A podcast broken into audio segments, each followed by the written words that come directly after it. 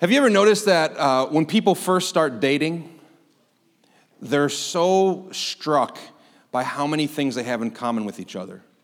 If you talk to them, they, they say, Here's all the things that we agree on. It's amazing. It's like we agree on everything. And a few dates in, and they've uncovered every point of commonality, every similarity, every shared viewpoint, every opinion, every single thing they agree on. And they're like, This is the perfect person, and we agree on everything. And then they get married. And isn't it interesting that after the wedding, you don't spend the rest of your life together discovering more things you have in common? You've already covered all that territory.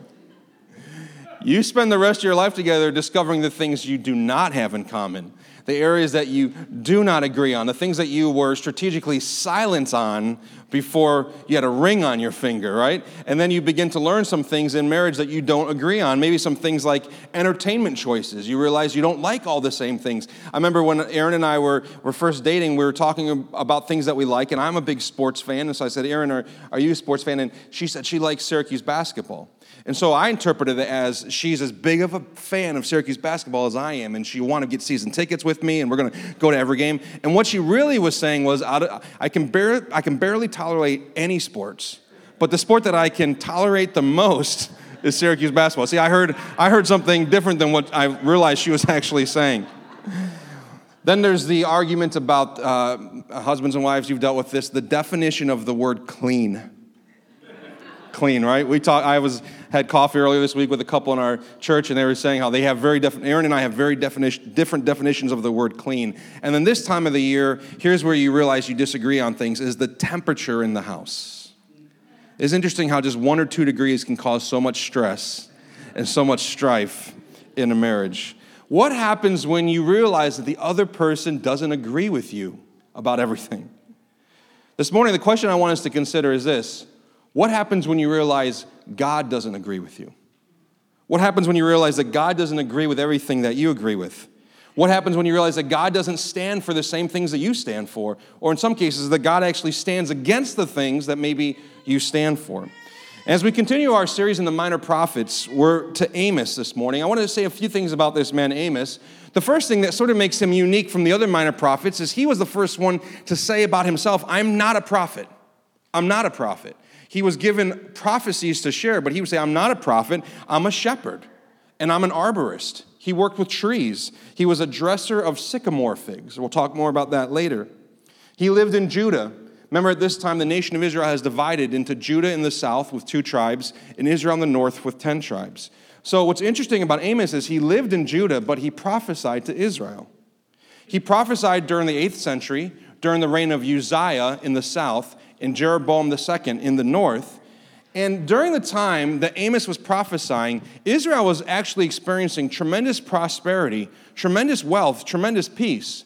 Because the big bad neighbors, Assyria, they actually had their own problems. They were busy doing other things. They were so busy dealing with other issues that they couldn't really bother Israel at this point. So Israel's doing really well, and, and uh, Amos comes along. And the book of Amos opens with a series of judgment declarations. He is declaring judgment on people. And when I read through it, Amos chapter 1 and chapter 2, it kind of reminded me of like parents handing out punishments to their kids, right? Here's what you did, and because of here's what you did, here's what I'm going to do, right? Because you hit your sister, now you have to go to your room. Because you don't eat your veggies, now you have to you can't eat dessert, right? And this is kind of what Amos is doing. He's saying, because you've done this, God says, I'm going to do this.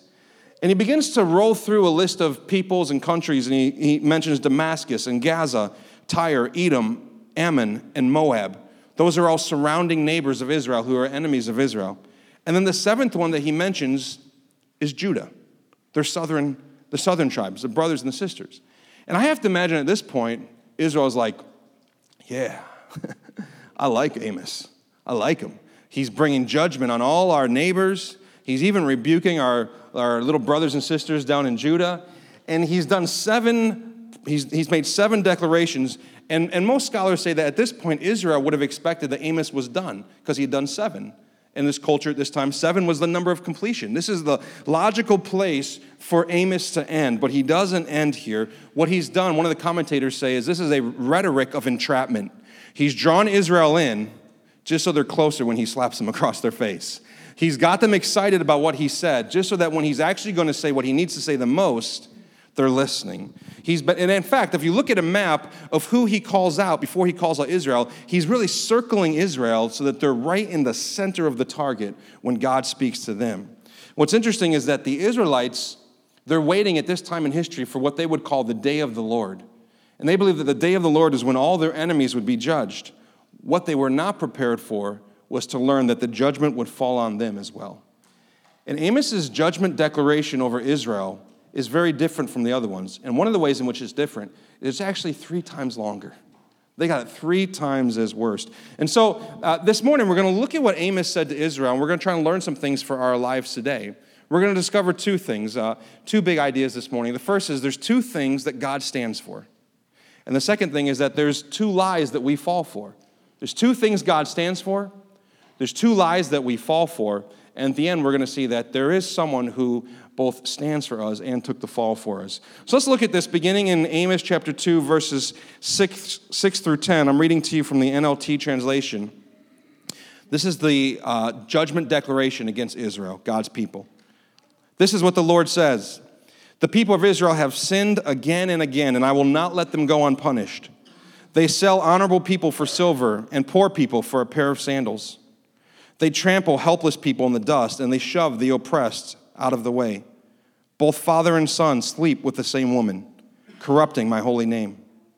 At their religious festivals, they lounge in clothing their debtors put up as security in the house of their gods. They drink wine bought with unjust fines. But as my people watched, now he's reminding them what he's done for them. But as my people watched, I destroyed the Amorites, though they were as tall as cedars and as strong as oaks. I destroyed the fruit on their branches, and I dug out their roots. Total destruction.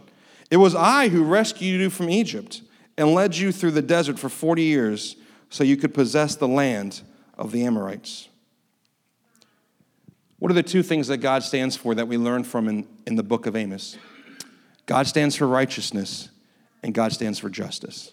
For righteousness and for justice.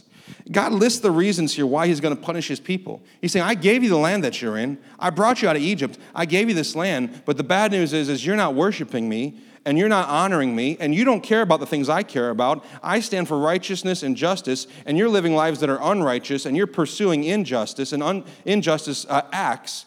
So I'm going to hand you over. And 40 years after Amos prophesies, the Israelites are dragged into uh, exile by the Assyrians. And let's look at what God holds them accountable for here. Let's look back at those verses and let me just unpack this for us a little bit this morning. In verse 6, Amos says, You sell honorable people for silver. When I studied that phrase, here's what it basically means He's talking about bribery in legal environments. So he's saying, You are, as, as people who have wealth, you're using your wealth to gain legal advantages over people who don't have wealth. This is using your wealth as a weapon instead of a tool. Okay? Then he goes on to say, You sell poor people for a pair of sandals.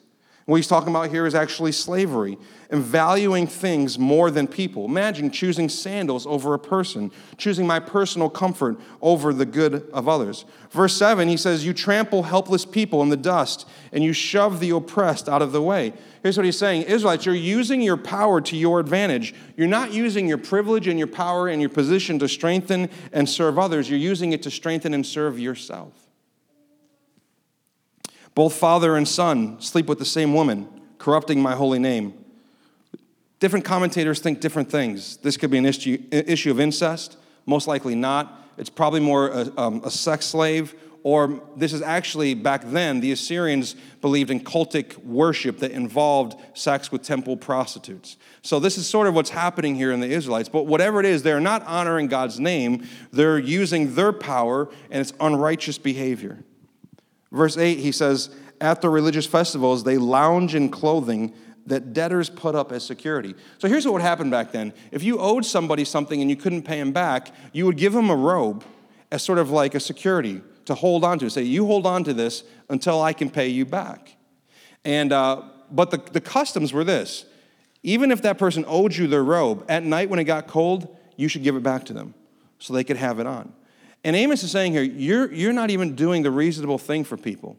Yes, they owe you something, but you're actually using the fact that they're indebted to you to exhibit your power and you're lounging around, you, I mean, the other thing is they were just supposed to hold on to the clothes. But Amos says what? They're not holding on to it. What are they doing? They're wearing it. What are they doing? They're flaunting the fact that other people are in debt to them.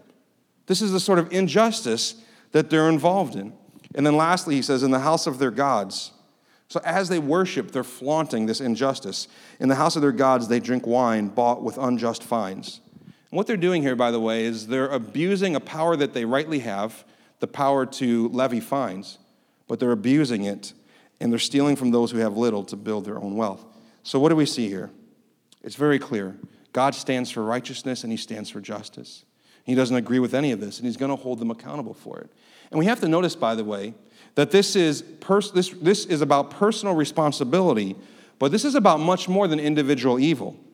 One of the commentators said that much of Israel's wealth at this point in history had been amassed at the expense of the poor. People were getting wealth by misusing the poor. The rich and the powerful were systematically oppressing the poor. In other words, the people who had power had set up systems so that the poor were taken advantage of over and over and over again. So what we have to realize is, you know, when, we talk about issues like poverty, a lot of times there, there's two camps. There's the personal responsibility camp, and then there's the systemic oppression camp. And God clearly from Amos says it's both. People are personally responsible for choices they make, and certainly people make choices that put themselves in difficult situations, but also there's systems in place that oppress people who are poor and disadvantaged. And, and Amos is addressing this, God is addressing this through Amos. He's saying, I'm going to deal with this. God is for righteousness and justice. Now, in the Hebrew, the word righteousness means a standard of right, equitable relationships between people, no matter their social differences.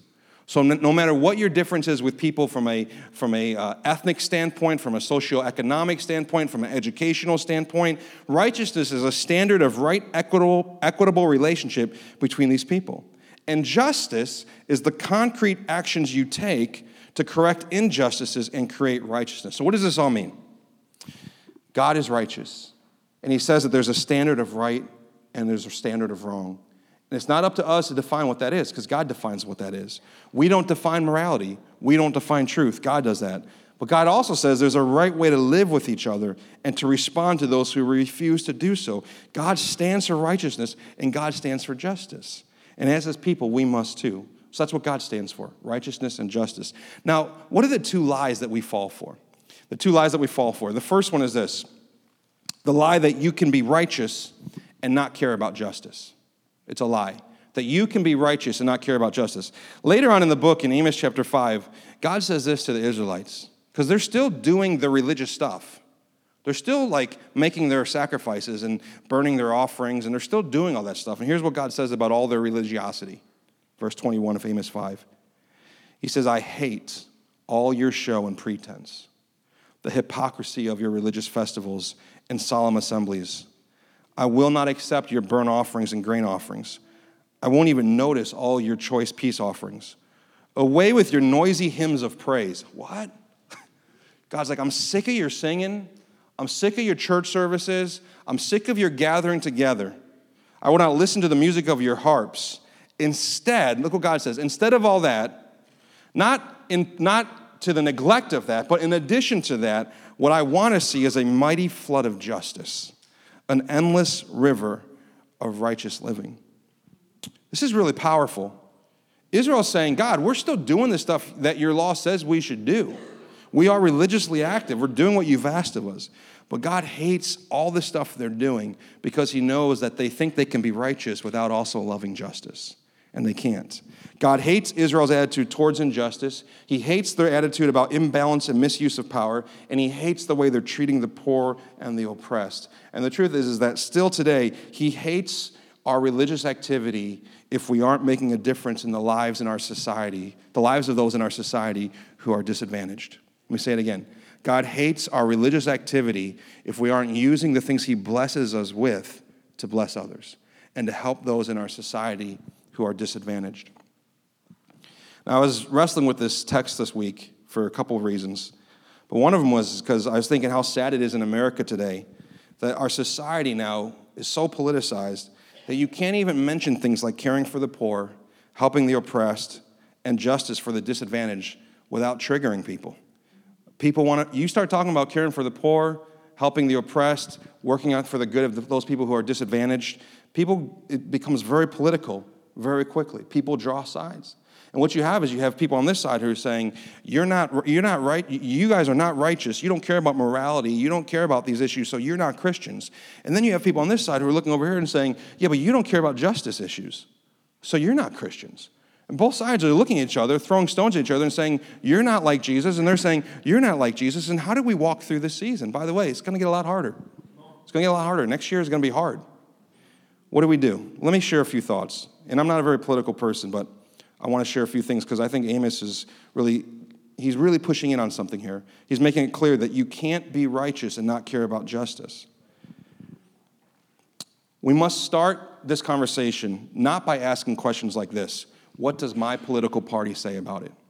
It's the wrong question to start with. Christians, you have a higher loyalty than the Republican Party or the Democratic Party. Your loyalty is to the kingdom of God. And so we do not start by asking that question. We also don't ask the question, what does my favorite uh, politician or my favorite leader say about this? We should be informed, but that's not the most important question. And here's other questions that we can't start this conversation with What works out best for me? What makes me m- most comfortable? What makes me most happy? The question we always have to start with is this What does Scripture say? What does God have to say about what it means to be His people? And one of the things that will be very helpful for us as a church is not just this church, but the greater church as we navigate these upcoming years, is to delineate between what I, what's biblical doctrine and what's political policy. So, biblical doctrine is what does the scriptures teach, and political policy is how do we respond to what the Bible teaches. And I just want to say that people can, two people can agree on biblical doctrine and not necessarily agree on political policy, and it's okay. You have to be charitable and kind. So, two Christians may say, we, we, I 100% believe that God says we need to care for the poor we need to take care of the oppressed. But they may have two very different plans for what that looks like. And that's all right. There's, there's room for that. And we need to make sure that we're not dividing over political policy when we're still joined together on biblical doctrine. Here's the other thing about biblical doctrine and political policy the second must be informed by the first. Your political policies must be informed by your biblical doctrine and not the other way around. And here's the other thing the people who don't agree with you, those people, those are the people that, if you're a follower of Jesus, you're called to love them and serve them. And if at the center of our faith is a man dying for sinners, saying, Father, forgive them, for they don't know what they do, then how can we not be forgiving and loving towards those who differ on us on things like this? Now, Amos is really saying here that your relationship with God must change the way you relate to other people. It has to. If your relationship, if your vertical relationship with God is not in any way changed the way you are horizontally relating with people in your life, then you need to go back to the source and say, Do I really understand what it means that God loved me and that He chose me and that He initiated this work of salvation on my behalf? And so, what happens is once God does His work to make us right with Him, we spend the rest of our lives doing what we can to make ourselves right with each other to live in right, equitable relationships with people despite differences in social classes, despite differences in political opinions, despite differences in social economic makeup. Your relationship with God must change your relationship with others. And by the way, this is not just an Old Testament thing, this whole issue of justice and injustice. Jesus talks about this in Matthew 25 when he talks about the final judgment. He doesn't say on the final judgment, God's going to say, Did you read your Bible three hours a day? Did you pray an hour a day? Did you give to. Here's what he's going to. Here, here's what he talks about the final judgment. When I was hungry, you fed me. When I was thirsty, you gave me something to drink. When I was naked, you clothed me. When I was a stranger, you welcomed me in. When I was sick and in prison, you visited me. And the neat thing about that whole story that Jesus tells is that the people who did it and the people who didn't do it, both of them are unaware that they, the people who didn't do it say, When did we see you that way? But even the people who did it say, When did we see you that way? Because they weren't doing it to earn their way into the kingdom. They were doing it because their hearts had been changed by the gospel. So, what do we do when we see those who are hungry, thirsty, naked, strangers, sick, in prison? Sometimes we lean towards saying, well, you, you might have got yourself there. You probably did some things and you got yourself there, and it's kind of on you, so you should get yourself out. And is there some truth on some level to that? Yeah, but is that going to help them? Is that going to love them? Is it going to serve them? Is it going to strengthen them? Is that what Jesus says we should do? No, we feed the hunger. We give uh, drink to the thirst. So Jesus says, and then James 127, the half brother of Jesus, James, he says this. Pure and genuine religion in the sight of God the Father means caring for the orphans and the widows in their distress and refusing to let the world corrupt you. This is what I love. Leave this verse up for a second. Pure and genuine religion in the sight of God the Father means there's two things here caring for the orphans and widows in their distress, which is justice, but also refusing to let the world corrupt you, which is righteousness. It's both righteousness and justice. This is what true religion looks like, caring for those. And in this culture at this time, orphans and widows had no voice, they had no legal voice, they had no hope for financial security, they had nothing going for them. And, and James is saying, listen, if the church isn't going to serve them, why does the church even exist? Why are we even here? This is what pure religion looks like. Let me give you some questions to reflect on before we get to the second lie. What are you doing to see God's kingdom and his justice show up in your world? How are you giving up power to lift up others? How are you disadvantaging yourself? Or when's the last time you disadvantaged yourself to help someone who needed it? How are you speaking up for those who have no voice? How are you making sure you give more than you take? What needs in your community are you meeting? Or are you even aware of the needs in your community? Those who are in danger of being taken advantage of uh, because of a lack of resources, education, a lack of family, a lack of health, what, what is your heart towards them? What are you doing for widows, for orphans, for the outsiders, for the oppressed? You can't be righteous and not care about justice. It's a lie to think you can. Here's the second lie. The second lie is this that you can have justice apart from righteousness. That you can have justice apart from righteousness.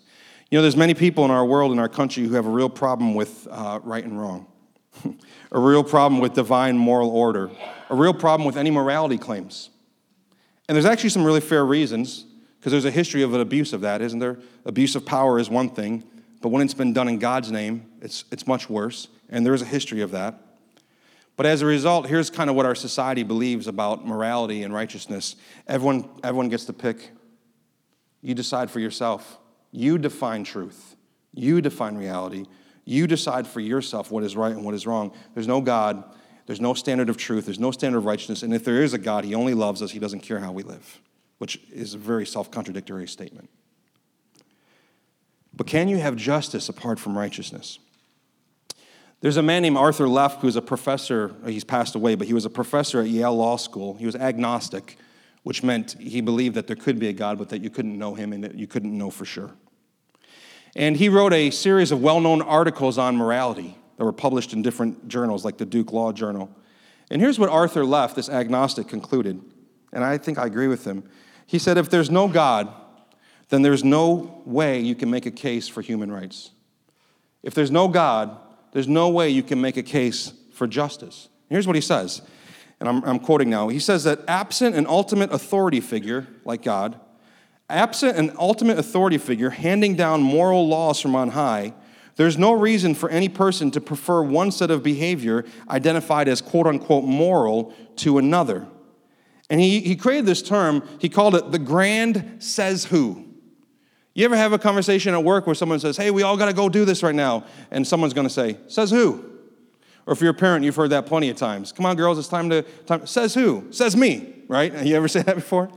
And this is what he's saying. He's saying, you can't live in this world where there's not a moral good outside of ourselves because what happens is if I make a truth claim about morality, so for example, let's, let's say I say it's wrong to cheat on your spouse, it's, it's wrong to steal your neighbor's Wi Fi, it's wrong to root against the Yankees, whatever it is. But whatever claim I want to make, all you have to say back to me to defeat my claim in a world where there's no God is, says who? There can't be any morality. There can't be any standard of righteousness, and there can't be any foundation for moral outrage if there isn't a God. And this is the argument that he's making. Here's what he says He says, You can say all sorts of things, this is right and this is wrong, but what you cannot say is that one say is better than another say. You say whatever you want, but the one thing in a world where there's no God that you cannot say is why one say is truer than any other say. So Leff is saying, You can't have justice apart from righteousness. And I agree. So, how do we know what is right and wrong? And how do we even know what righteousness is? I'm thankful for our music ministry team. They work hard regularly to provide music for you, and I'm part of the team often. And uh, if you've not been part of the team, you've not been in a practice, and you haven't heard the conversations, sometimes there's some, some lively conversations about the song arrangements and how the song should be sung. And, you know, there's so many versions out there of different songs. And so somebody heard Bethel do it, and, and somebody heard Elevation do it. And so we're, we're kind of having conversation. Well, I think you do the bridge twice. No, they definitely do it three times. And so we have these sort of, they're not heated, but just kind of like, this is the way we think it should be. But we're all kind of guessing, but we also know that there is a standard out there somewhere. And we're trying to figure out what is the standard. But the person who wrote the song is not on the stage, so we're all kind of trying to figure it out. Now, there are, you know, it feels like a lifetime ago, but a lifetime ago, I wrote music. And there are a couple songs we sing here at the church that I wrote. Now, it's interesting because if we're doing one of my songs and I'm on stage, there's not as much discussion and debate, is there? They don't, they don't all chime in with their opinions. Oh, I think this is what the, I think this is what the guy meant when he wrote it, because I'm standing right there. So they just look at me and say, David, how is this song supposed to be played? Like, what was it like in your mind when you wrote the song? And I'm able to do that. Why? Because I'm the designer. And because I'm the designer, I get to be the definer. I get to be the one who says, I, I made this, and now I get to say how it should be played. God is a great designer. The first way that he reveals himself in Scripture to us is that he is a righteous creator to whom we are accountable. And I know that this goes against the world today. But if God is the designer, then this means he's also the definer. If he designed humanity, he gets, or he, if he designed humanity, he gets to define what it means to be fully human. If he designed things like sexuality, he gets to define things like sexuality. If he defined, if he designed morality, he gets to define morality. He gets those things because he's our righteous creator. And so we look to him. Scripture reveals God to be a righteous creator to whom we are accountable. And this is so foundational to the Christian worldview. And probably you have friends and family members who don't agree with you on many different things that Christians agree with. And I'm, I'm telling you, it all comes back to this issue. If you're having a conversation with somebody about something and they say, I don't think that's true, you need to realize do you believe that there's a God to whom we are accountable? And if, if that person doesn't believe that, then you might as well not continue your conversation because you don't have the right place to start from. If there's no God and if there's no standard of righteousness, here's what it means everyone can do whatever they want. Everyone can do whatever they think is right. Let the strong eat the weak. Who cares? Let, let one people group wipe out another people group. Who cares? Let whatever evil the human mind can think of, let it be carried out. Because who can say it wrong? Who can say it's wrong? And if you say it's wrong, by the way, it's not an argument based on actual truth. It's an assertion based on your individual opinion. You're not arguing based on something that's true. You're asserting a truth. And all I have to say to you is, says who?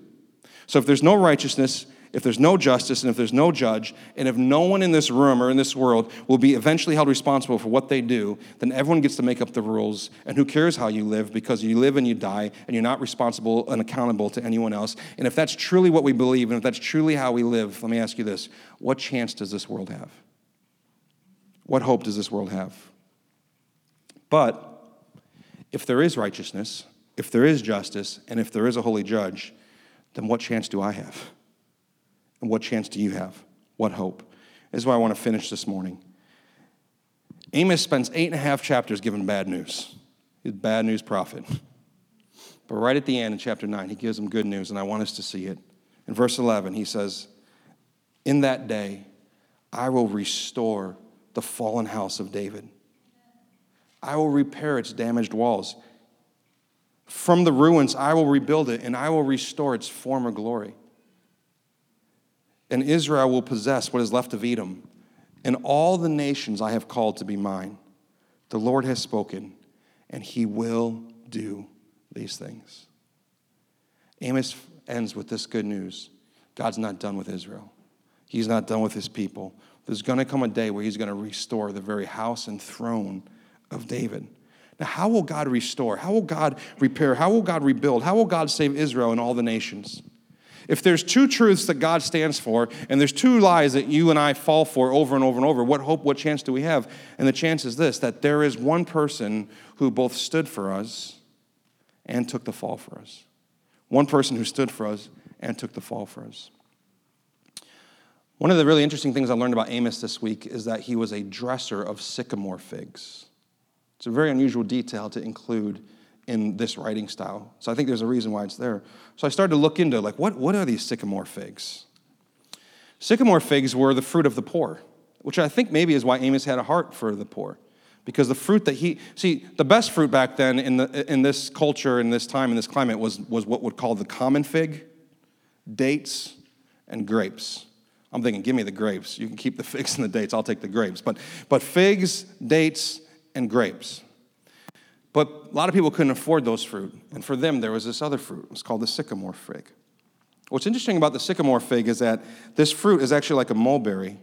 And here's, here's what I, I learned studying this sycamore figs, on their own, they would never ripen. If you leave them alone, they're not going to ripen. That's why he had to dress the trees. And the way that they would ripen or cause a sycamore fig to ripen is they do two things. They would have to intentionally bruise it, and they would have to intentionally slash it. They would cut the fig open, slash it, they would bruise it so that it could bear fruit and that it could live. In Genesis chapter 3, verse 15, when Adam and Eve said, We don't want your righteousness and we don't want your justice, we're going to go our own way. God said this to the serpent as judgment. He said, I will cause hostility between you and the woman, and between your offspring and her offspring. He will bruise your head, and you will bruise his heel. God's saying, someday the offspring of mankind, Jesus Christ, is going to come and he's going to bruise the head of the serpent, and the serpent's going to bruise his heel. And Jesus was bruised, wasn't he? Jesus was bruised for us. Isaiah 53 5 says he was more than bruised for us, he was slashed for us. By his stripes, we are healed. And Jesus himself in John chapter 12 said, Unless the seed falls into the ground and dies, it remains alone. But if it willing to die, then it will bear much fruit. At the cross, Jesus was bruised and Jesus was cut and Jesus was lashed. Why? So that he could give us hope. Hope when it comes to righteousness and justice. See, Jesus stood for you, He stood in your place. He stood and lived a perfect life, the life that you owed God but couldn't give Him. He stood for you, and in doing so, you know what He did? He secured for you righteousness, right standing before the Father. But Jesus didn't just stand for you, He also took the fall for you. He went to the cross where he absorbed the perfect righteousness of the Father in the form of wrath. And the justice of God, God's a just God, he cannot go without punishing unrighteousness.